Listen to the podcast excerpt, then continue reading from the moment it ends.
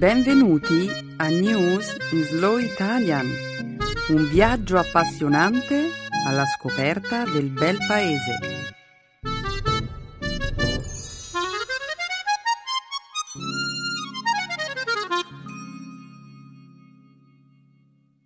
Oggi è giovedì 1 agosto 2013.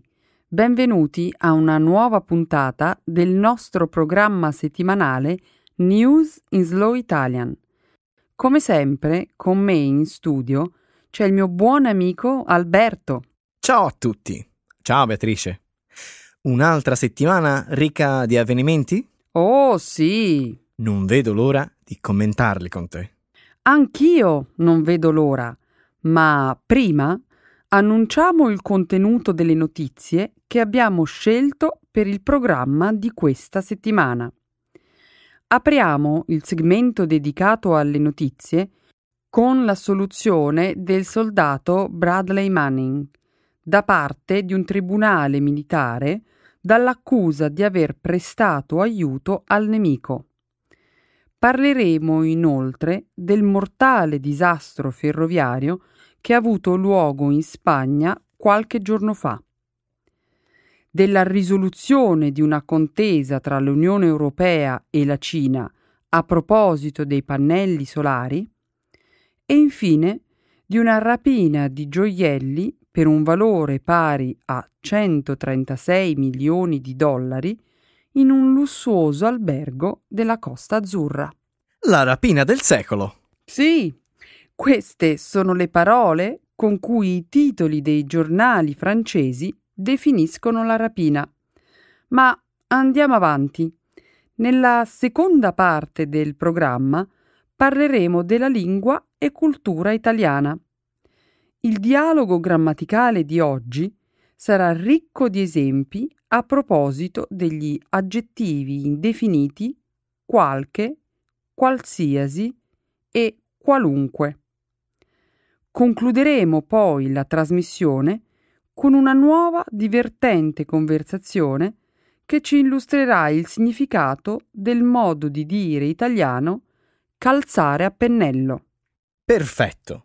Incominciamo, dibattiamo e godiamoci la bellezza della lingua italiana. Certo, faremo un po' di tutto questo.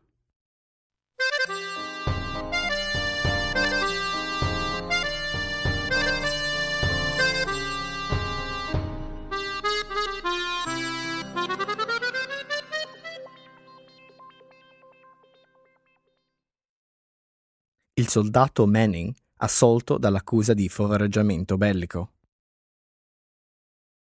Lo scorso 30 luglio un giudice militare ha assolto il soldato dell'esercito degli Stati Uniti, Bradley Manning, dall'accusa di favoreggiamento bellico.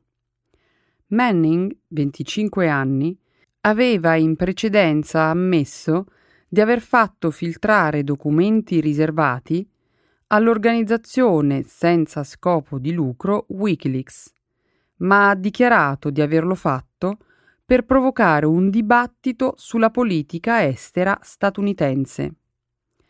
Manning è stato riconosciuto colpevole di 20 capi d'accusa, tra i quali lo spionaggio, il furto e la frode informatica, e rischia una condanna massima fino a 136 anni di carcere.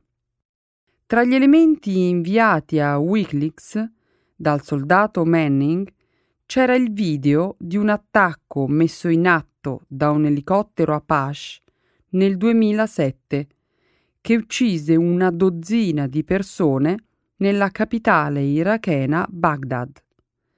I documenti includevano 470.000 470.000 cronache dal campo di battaglia in Iraq e Afghanistan, nonché 250.000 cablogrammi riservati tra Washington e diverse ambasciate di tutto il mondo. Il soldato Manning è stato arrestato nel maggio del 2010 in Iraq dove era in servizio come analista di intelligence. Manning ha trascorso già tre anni in carcere. A mio avviso, la teoria dell'accusa rappresenta una grave minaccia per la libertà di stampa. Spiegati meglio, per favore. La teoria di base dell'accusa si imperniava su questo ragionamento. Se una persona passa informazione relativa alla sicurezza nazionale ai media e se i media poi pubblicano tali informazioni su internet e se Al-Qaeda ha accesso a internet, allora la persona in questione ha comunicato indirettamente con il nemico. Ciò sostanzialmente significa che far filtrare qualsiasi tipo di informazione a qualsiasi organizzazione che pubblica su internet equivale ad aiutare il nemico. Quindi tu credi che Manning sia un informatore, non un traditore? Questo è ciò che afferma la difesa. I legali di Manning l'hanno caratterizzato come un soldato giovane e ingenuo, progressivamente deluso dalla guerra in Iraq. Naturalmente, l'accusa ha sostenuto che Manning è un traditore. Il giudice comunque non ha accettato la tesi dell'accusa. No. I video che Manning ha fatto filtrare alla stampa rappresentano uno degli esempi più vividi della violenza e crudeltà della guerra ma allo stesso tempo sono stati diffusi dettagli operativi che molto probabilmente hanno compromesso la sicurezza nazionale. Sono d'accordo. In alcuni casi la segretezza operativa può essere molto importante e persino vitale. Ma, tutto sommato, la sicurezza nazionale dipende dalla capacità di recupero e dalla solidità del nostro sistema nel complesso.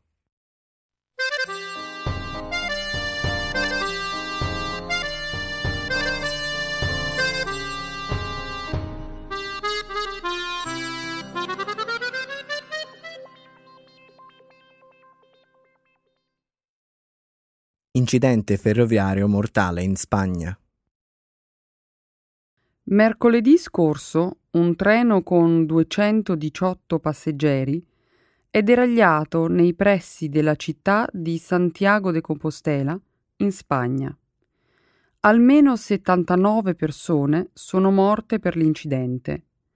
Decine sono state ricoverate in ospedale e molte rimangono ancora in condizioni critiche. Il treno era sulla rotta espressa tra Madrid e la costa della Galizia, dove i convogli possono muoversi velocemente a 250 km orari. Il limite di velocità per la curva della ferrovia in cui si è verificato l'incidente è di 80 km orari. I media riportano che la velocità reale del treno potrebbe essere stata di 190 km, che è il doppio del limite in quella curva. Gli investigatori dicono che il macchinista stava parlando al telefono quando è deragliato. Domenica è stato accusato di 79 capi di imputazione per omicidio. L'incidente è accaduto la notte prima della festa di Santiago de Compostela. Questa è una delle principali feste annuali in cui migliaia di pellegrini cristiani raggiungono la città in onore di San Giacomo. La Spagna, lunedì, ha tenuto una cerimonia commemorativa per le vittime e i feriti. La famiglia reale di Spagna, il primo ministro e i ministri del governo hanno partecipato alla cerimonia nella cattedrale di Santiago de Compostela. Gli analisti dicono che è il peggior incidente ferroviario in Spagna da 40 anni. L'ultimo grande disastro ferroviario della Spagna è stato nel 1972. 1972, quando 77 persone sono state uccise in un deragliamento in Andalusia, nel sud. Ho viaggiato su un simile percorso espresso in Europa.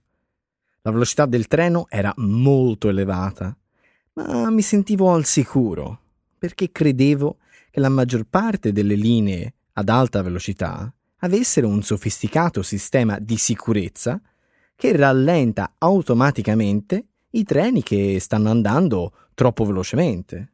Ed avevi ragione.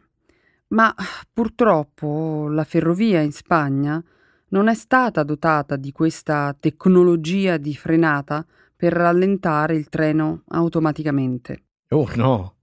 Ed il treno stava andando ad una velocità due volte superiore al limite sulla curva pericolosa.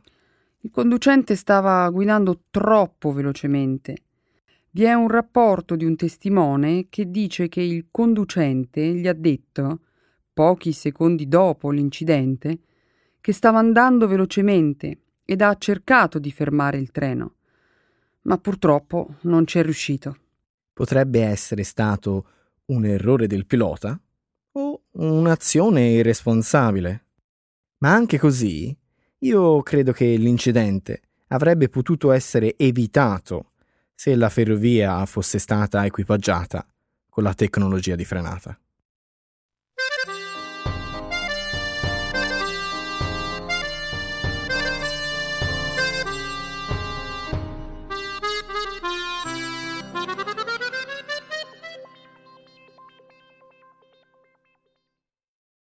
Cina e l'Unione Europea raggiungono un accordo sui pannelli solari. Dopo settimane di negoziati, la Cina e l'Unione Europea hanno raggiunto un accordo sui pannelli solari a basso costo. L'accordo permetterà alla Cina di esportare i propri pannelli solari in Europa a condizione che offrano i prodotti al di sopra di un prezzo minimo. Il prezzo minimo per i pannelli cinesi è inferiore a 0,56 euro per watt, di molto inferiore a quello dell'Unione Europea di circa il 25%. I produttori europei di pannelli solari hanno esercitato pressioni per un'azione più incisiva contro gli esportatori cinesi ed hanno promesso di fare causa se non rispettano l'accordo. Nel mese di giugno l'UE ha accusato la Cina di dumping sui pannelli solari in Europa, vendendoli sotto costo per rubare quote di mercato. L'UE ha detto di voler imporre dazi sulle importazioni fino al 47,6%. L'accordo riguarda le esportazioni di 90 esportatori cinesi su circa 140 che rappresentano il 60% dei pannelli venduti in Europa. L'anno scorso la Cina ha esportato pannelli solari in UE per un valore di 21 miliardi di euro. La Cina è il secondo partner commerciale dell'UE, dopo gli Stati Uniti. Il commercio di beni e di servizi tra i due è stato pari a circa 480 miliardi di euro nello scorso anno. Wow! Miliardi di dollari sono coinvolti in questa controversia sui pannelli solari potrebbe essere stata la questione più spinosa tra Cina ed UE. Probabilmente. Potrebbe iniziare una guerra commerciale più ampia tra Cina ed UE. Alberto, hai effettivamente ragione. Oh, davvero? La Cina, in risposta al conflitto sui pannelli solari, ha mosso accuse su un prodotto francese, spagnolo e italiano che viene esportato per la vendita al di sotto del costo di produzione. E quale prodotto potrebbe essere? Vino? Uh, mi stai prendendo in giro, Beatrice? Niente affatto. La disputa sul vino risale al piano iniziale del mese di giugno dell'UE di imporre dazi punitivi sui pannelli solari. A quel tempo la Cina ha avviato un'inchiesta antidumping sulle vendite di vino europeo, con una mossa di ritorsione che potrebbe portare a dazi sugli esportatori in Francia, Spagna e Italia. Oh, andiamo. Le cantine di Francia, Italia, Spagna sopravviverebbero senza la Cina. Mm. La questione è molto più grave di quanto pensi, Alberto. La Cina è il più grande importatore mondiale di vini di Bordeaux. Il consumo è salito del 110% nel 2011. Le esportazioni di vino dell'UE verso la Cina hanno raggiunto 257,3 257,3 milioni di litri l'anno scorso, per un valore di circa un miliardo di euro. Ok, ok. Sono molto felice che le tensioni tra la Cina e l'Unione Europea si stanno allentando e che i cinesi continuano a godere del buon vino.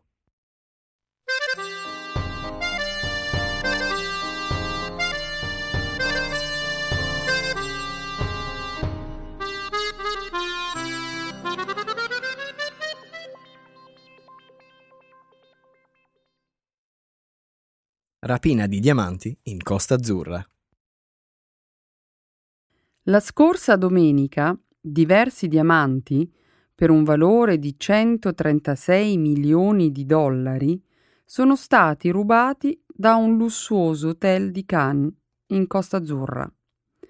Un uomo che indossava un cappello e armato di una pistola automatica è entrato nell'hotel e ne è uscito con una valigia piena di diamanti senza sparare un colpo. I gioielli rubati, di proprietà del miliardario israeliano Lev Lefiev, erano esposti in una mostra privata di diamanti presso l'hotel Carlton Intercontinental. La sala espositiva al piano terra era sorvegliata da guardie private ma queste erano, a quanto pare, disarmate. Agli agenti di sicurezza privati in Francia, infatti, è proibito portare armi. La polizia sospetta il possibile coinvolgimento di Milan Poparic, un bosniaco di 34 anni, evaso da una prigione svizzera lo scorso giovedì. Poparic è un membro della banda di ladri di gioielli Pantere Rosa. Il Carlton Intercontinental Hotel fu il set in cui Alfred Hitchcock girò alcune scene di Caccia al ladro, l'ormai classico film del 1955 interpretato da Cary Grant e Grace Kelly. Wow!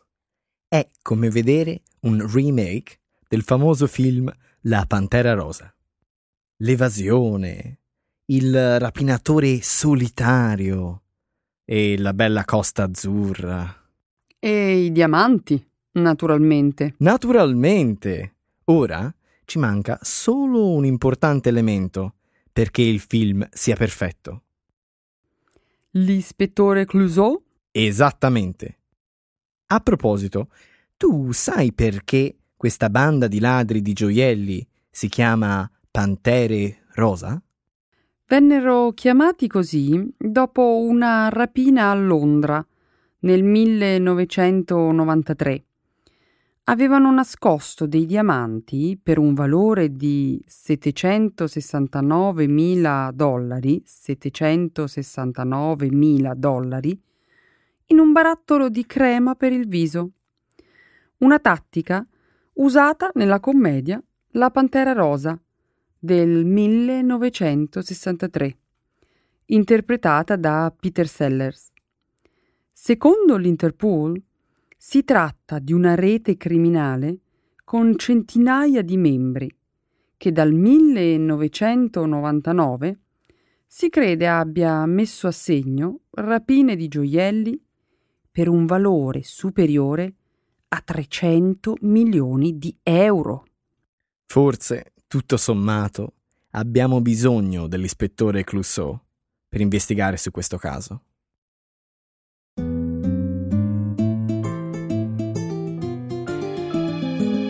Adesso la grammatica. Per capire le regole di una lingua poetica.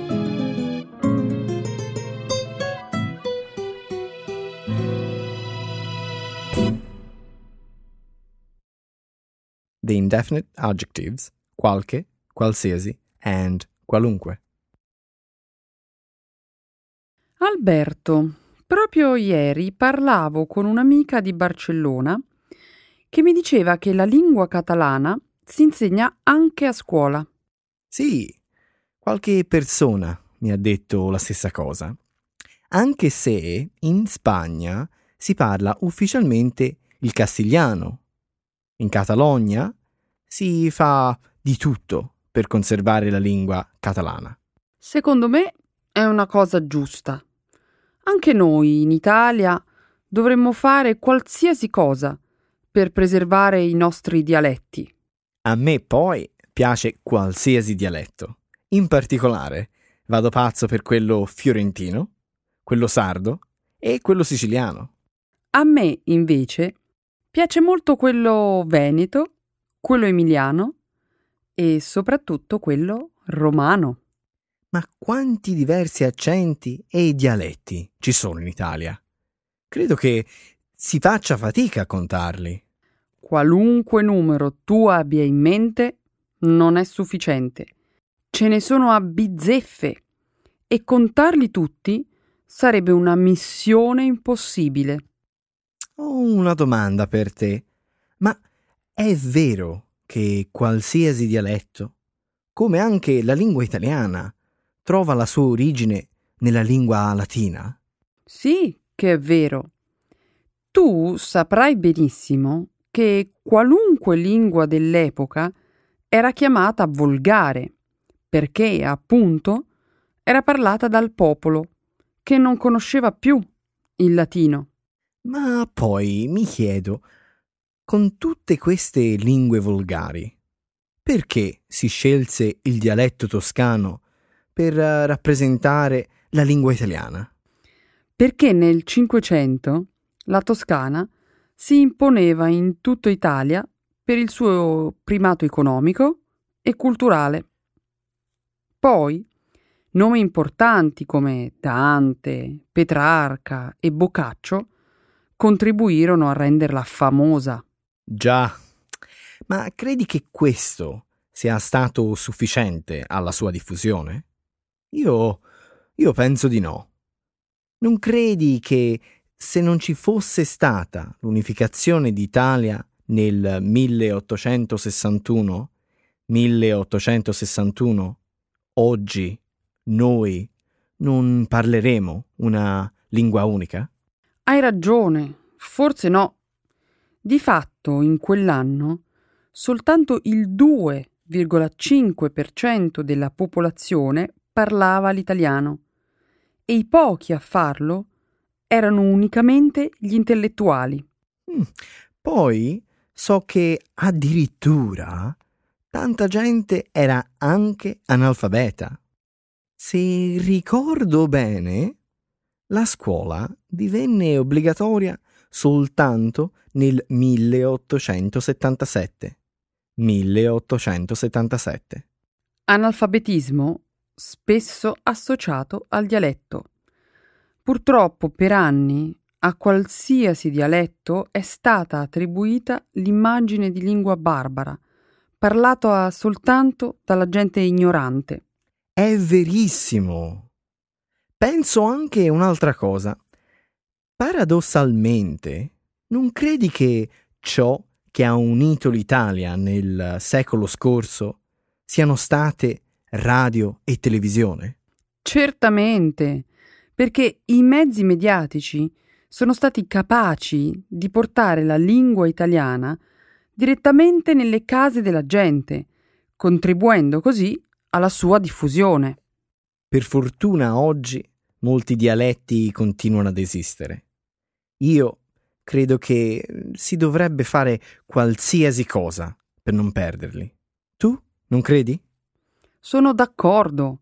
Forse allora dovremmo seguire l'esempio della Catalogna o dei Paesi Baschi in Spagna, dove coesistono due lingue ufficiali. E perché no? Se lo fanno in Spagna, perché non possiamo farlo anche noi in Italia? Ben detto, Alberto. Speriamo allora che l'Italia in futuro possa rimanere un bellissimo paese ancora colorato da una moltitudine di dialetti. Ecco le espressioni, un saggio di una cultura che ride e sa far vivere forti emozioni.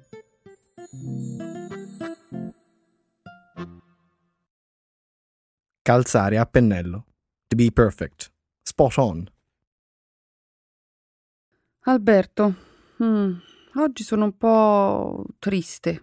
Domenica la mia coinquilina se ne va di casa. Ha trovato lavoro in un'altra città.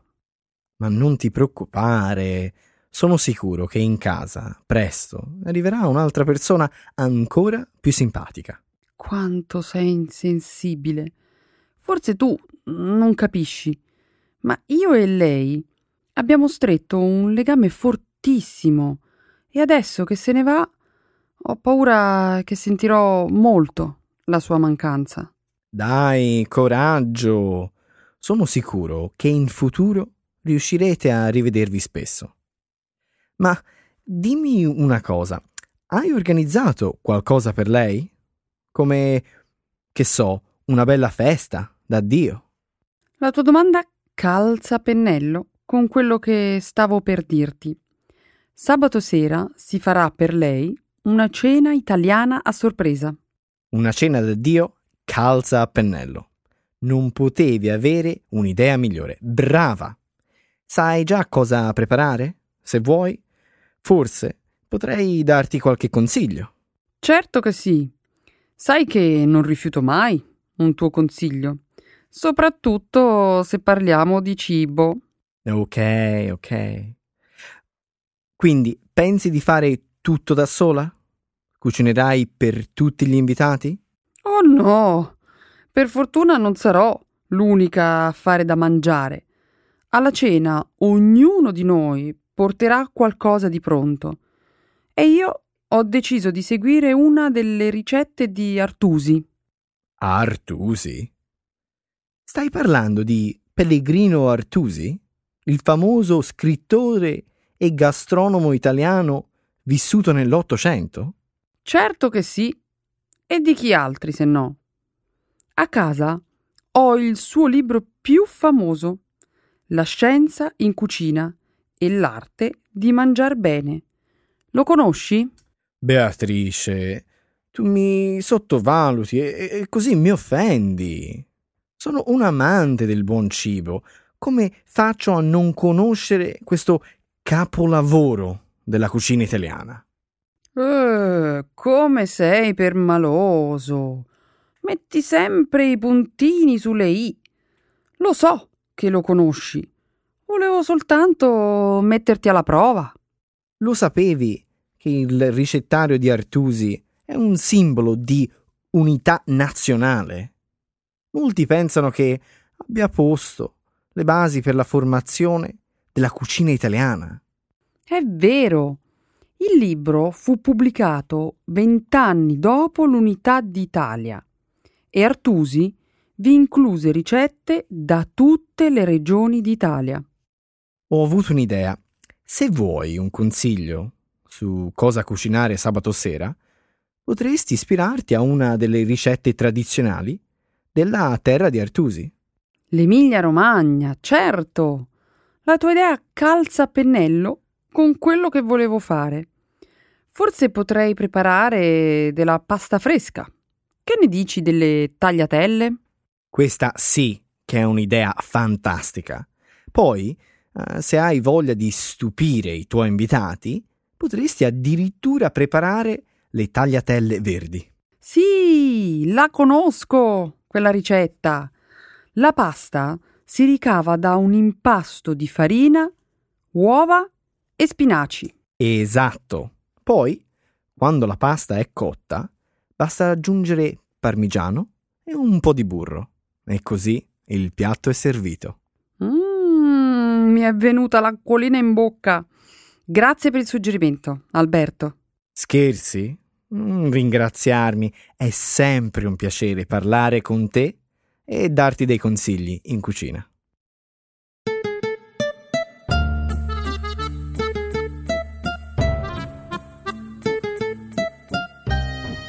Ciao a tutti amici ascoltatori, è stato un piacere parlare con voi anche questa puntata. Un saluto. È stato un piacere anche per me. Grazie per averci ascoltati. Ciao ciao. Ciao.